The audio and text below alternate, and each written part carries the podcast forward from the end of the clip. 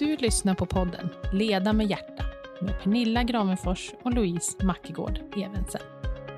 Vår passion det är att leda andra, leda företag och framför allt att leda med hjärtat.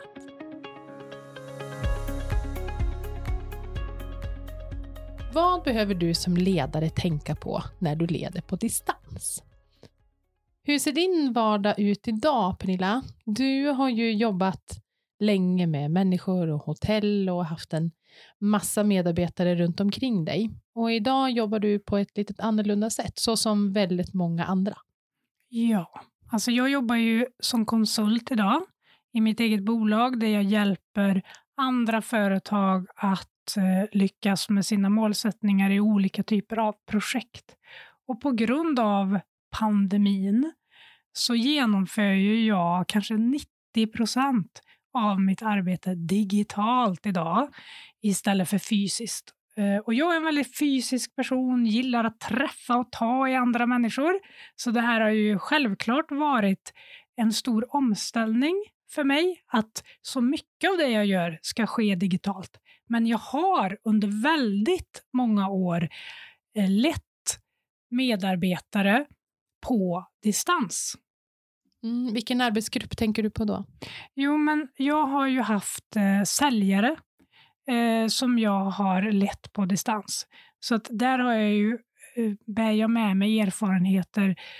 Ja, det är ju kanske 11-12 år som jag har jobbat digitalt eh, med dem. Eh, och en sak som slår mig nu i den här pandemivärlden, det är att jag har nu jobbat med att eh, coacha tio stycken företagsledare eh, från olika typer av branscher. Och det har varit helt digitalt då. Och eh, i början av pandemin eh, så kunde jag känna av det i den här gruppen, att det var en del frustration och man tyckte att det var svårt och annorlunda och man kände sig lite osäker. Men eh, för någon vecka sedan så hade jag en eh, uppföljning då. Vi brukar ha en gång i månaden. Så eh, gjorde vi en runda runt, en sån här check-in som jag brukar göra, som var och en får med lite specifika frågor. Och det jag fångade upp den här gången, det var att alla i den här gruppen tyckte att just nu med mer hemarbete upplever de att de får mera gjort. De har en bättre balans mellan jobb och fritid. Och det de gör blir också av bättre kvalitet, för de blir inte störda lika ofta. Så det var lite häftigt att tio stycken personer sitter faktiskt där och känner att de mår riktigt, riktigt bra. Så det är ju också en effekt av det här att vissa personer har ju också återfått en bättre balans än vad de hade innan. Mm. Ja, och sen så finns det ju såklart individer som upplever tvärtom. Självklart. Mm. Eh, det var faktiskt eh, deltagare på det här mötet som tog upp att de har kollegor på sitt företag som inte alls upplever samma sak som eh, den här personen gjorde, då, även om de har samma förutsättningar. Så att här är det ju viktigt att uppmärksamma det, att för vissa så blir det kanske till och med bättre när de får jobba digitalt och för vissa så blir uppgiften de ska genomföra svårare och, och de trivs inte med det lika mycket. Så här är det ju att man behöver individanpassa hur man leder. Precis som det är i det fysiska är det ju även i den digitala eh, världen inom ledarskap. Ja, och även fast nu många är tvingade att leda på distans så är ju i stort sett uppdraget detsamma. Vi ska ju leda på samma sätt, vi ska ta hand om våra medarbetare på samma sätt och de har samma behov som om vi skulle ses fysiskt. Men vi har eh, spetsat ner några punkter som eh, vi känner att vi själva tror på och som vi tycker är viktigt. Och vi har skrivit bland annat att det är viktigt och väldigt bra att skapa den här härliga vi-känslan. Vad mm. tänker du kring det? Ja, men eh, om jag då hoppar tillbaka till den här gruppen av säljare som jag då har jobbat och lett på distans under eh, lång tid. Eh, där började vi med att vi hade veckoavstämningar digitalt. Och eh, då stämde vi av actions och resultat och lite andra saker. Men efter en tid så upplevde vi att det blev för tätt. Gruppen tyckte att det räcker att vi träffas varannan vecka digitalt för att få ännu mer innehåll i själva mötet. Och då ska man också komma ihåg att det här var väldigt självständiga individer då. Och de hade ett uppföljningssystem som jag kunde följa under tiden. Så då hade vi digitalt möte varannan vecka och sen beslutade vi oss för att ha kvartalsmöten som var fysiska. Och målsättningen med de fysiska mötena, det var framför allt att skapa minnesvärda upplevelser tillsammans som då skapade en väldigt stark eh, vi-känsla. De här kvartalsmötena genomförde vi alltid utomhus och vi var i rörelse. Så att eh, vi tog med oss ett tema. Det kanske var så att vi ville utveckla vår konferensprodukt. Då tog vi med oss det temat ut eh, på när vi besteg en topp eller om vi skidade sida vid sida. Så att jag kan lova er att alla de här medarbetarna som var med på de här mötena, de minns de här tillfällena än idag. Mm. För att vi la väldigt mycket krut på att eh, skapa vi-känsla och vi var i rörelse och vi la tid på att förbereda själva mötet. Så att eh, eh, jag skulle rekommendera att man hittar en rytm man får känna av. För att jag tyckte först att varje vecka det var bra för mig. Att stämma av, det kändes bra i magen för mig att checka in med dem varje vecka. Men de tyckte att det var för tätt. Så det gäller ju också att respektera gruppen som man leder.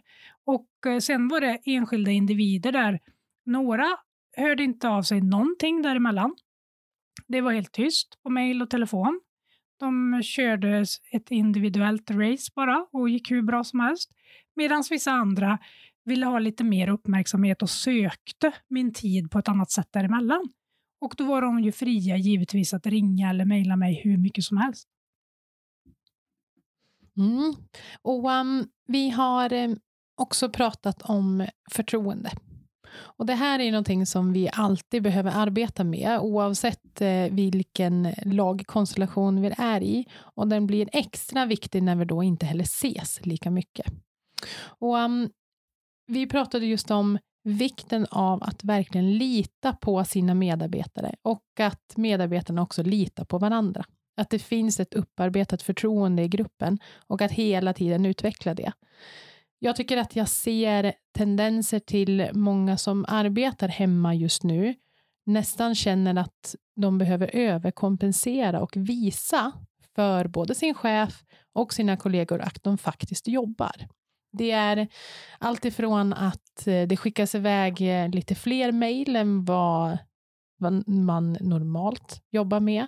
Att eh, man till och med får svar på mejl i, i vändande sekund. Att det känns viktigt för vissa som sitter just hemma att få visa för resten av gänget att jag jobbar faktiskt. Och det där känns som en stor förtroendefråga. Och vi brukar ju prata om ett uttryck som är om förtroendets fart. Mm. Kan du berätta kort om det?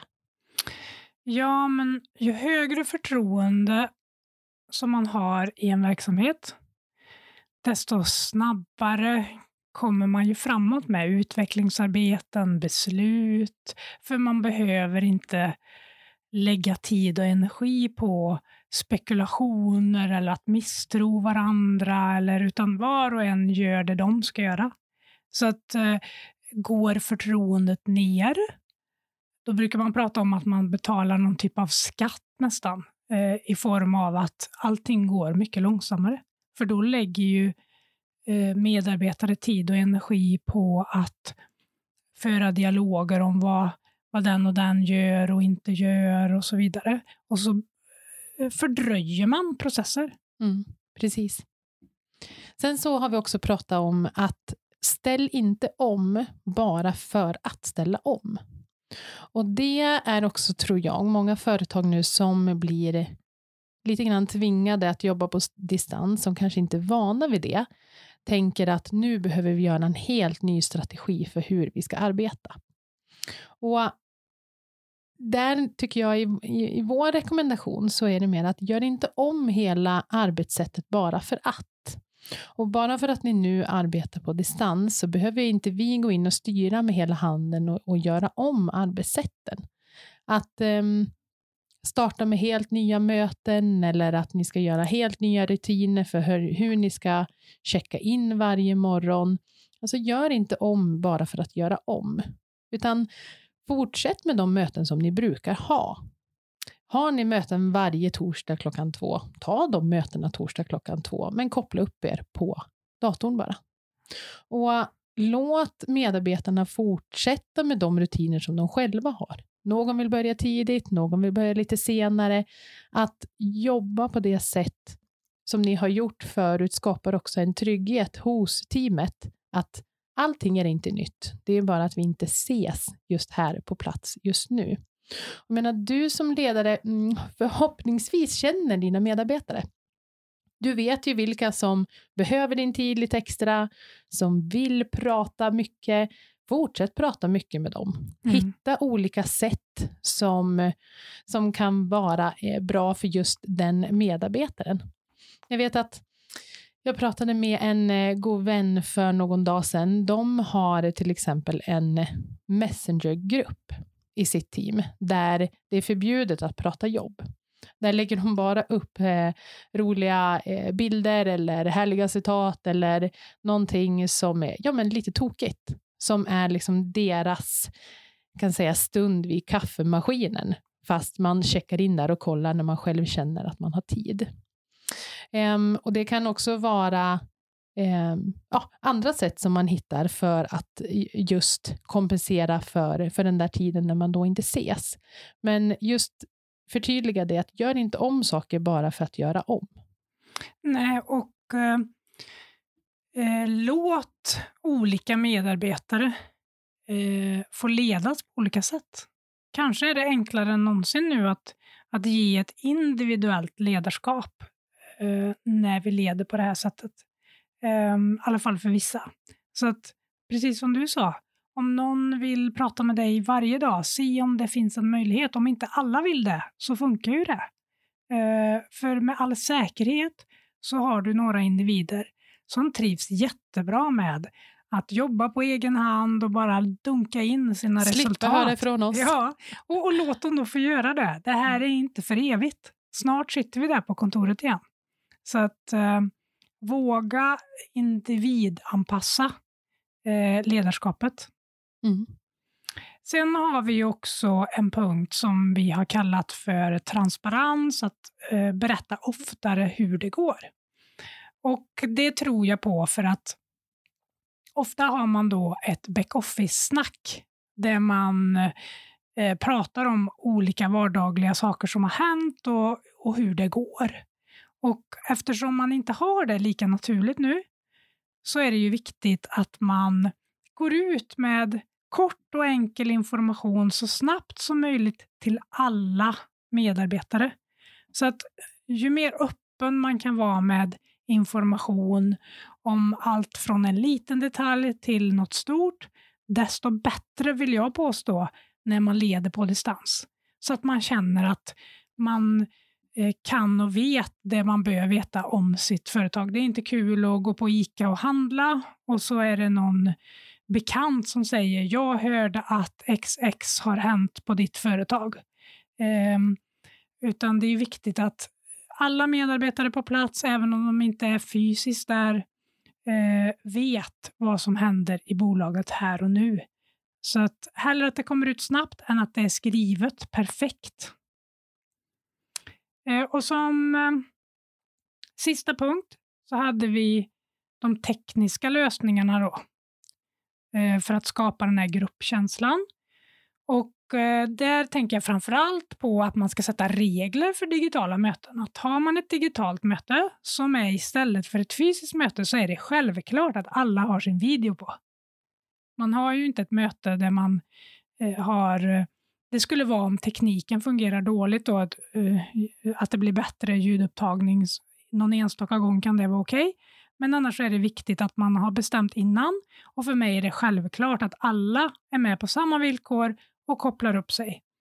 Och eh, säkerställ att dina medarbetare kan hantera tekniken och lämna inte ut personer i mötet, utan prata gärna med dina medarbetare individuellt om den plattform ni använder och säkerställ att alla vet och kan hur det här fungerar. Och Kan inte du eller dina medarbetare det tillräckligt bra, så ta hjälp.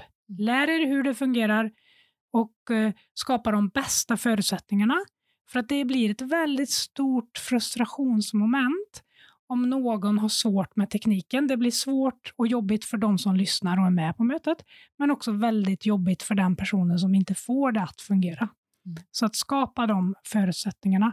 För eh, det ska vara enkelt att följa med på mötet och delta för alla medarbetare. Eh, och En annan sak är att förbered verkligen dina digitala möten. Kanske är det en bra läxa för oss, för att alla möten bör ju ha en struktur av något slag. De flesta i alla fall. Där man har ett mål och syfte med varför ska vi ha det här mötet och vad är, eh, på vilket sätt ska vi, vad ska vi ha med oss efter mötet för att vi ska vara nöjda med den här stunden. Så bestäm det innan, sätt en struktur för det, kommunicera det i gruppen att idag ska vi ha ett säljmöte och innan vi avslutar det här mötet så ska var och en ha redovisat sina senaste resultat och jag vill veta vad ni har i pipen inför kommande veckor och vad det nu kan vara utöver det. Att man kommunicerar det och sen i slutet så stämmer man av. Målet med dagens möte var det här. Har vi fått med oss det? Så att eh, tydlighet, struktur och förberedelse är ju viktigare än någonsin. Så kanske ni snappar upp ett snap tack vare det här och så kan ni ta med er sen till era fysiska möten när vi väl får ha dem igen. Nu var det ju några år sedan vi jobbade tillsammans, Pernilla, men jag kommer så väl ihåg eh, när vi skulle ha ledningsmöten med eh, dig som ordförande, som vd för gruppen, att det var nästan omöjligt att komma till dina möten och inte vara förberedd. För du hade skickat ut en agenda, vi visste tydligt vad du ville att vi skulle leverera. Vi hade till och med en mall där vi skulle fylla i vissa saker innan mötet.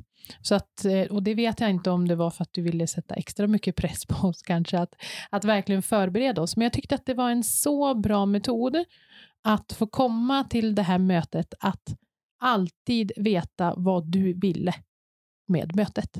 Säga.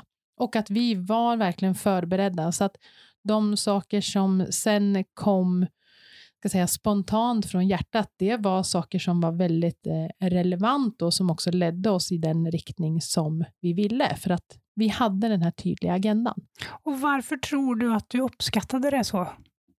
Jo, för att jag tror att jag själv i mina egna tankar han gå igenom själva frågan så pass mycket så att jag kände mig så, så trygg och jag hade bearbetat den i huvudet. Jag kände mig så trygg med förberedelsen. Ja, och så tror jag att vad, vad det gör, det är ju att du känner dig bra på mötet. Mm. Du känner dig lyckad, du känner dig framgångsrik för du är förberedd, du har läst på, du har med dig allt som du ska ha med dig och det är det som är målet med att ha ett möte. Inte bara att mötesledaren ska känna sig framgångsrik och förberedd, för då är det, det är ju one man show. Ett möte handlar väl om att det är någonting som ska ske mellan individer och då är det viktigt att var och en i mötet känner sig lyckad och framgångsrik. Och då är det mycket lättare att känna det om man har fått de här förutsättningarna innan och man vet vad är för förväntningarna på mig innan jag stiger in på mötet. Precis, och det ger ju också mindre ska man säga, utrymme för tolkningar, utan det blir så tydligt vad, vad vi vill få fram av mötet och då blir det ofta så. Mm. Så hur skulle du sammanfatta det här, Louise? Ja, vi tycker ju att man behöver inte göra det krångligare än vad det faktiskt är. Det som gällde innan, det gäller ju också nu. Alltså tillbaka till kärnan. Vad behöver människan för att prestera? Vi behöver uppmärksamhet, vi behöver kärlek, vi behöver stöd och vi vill ju verkligen att vi ska leda med hjärtat. Så fortsätt led teamet med hjärtat och som sagt, krångla inte till det. I vår podd så vill vi gärna inspirera andra att leda med hjärtat. Genom att dela med oss av vår vardag som ledare så är vår förhoppning att underlätta er vardag som ledare. Följ oss gärna på Instagram, Leda med hjärta. Signa upp på vårt nyhetsbrev och hör gärna av er till oss med vilka ämnen som ni vill höra mer om. Och mer information hittar ni på ledamedhjärta.se. Tack snälla för att ni har lyssnat.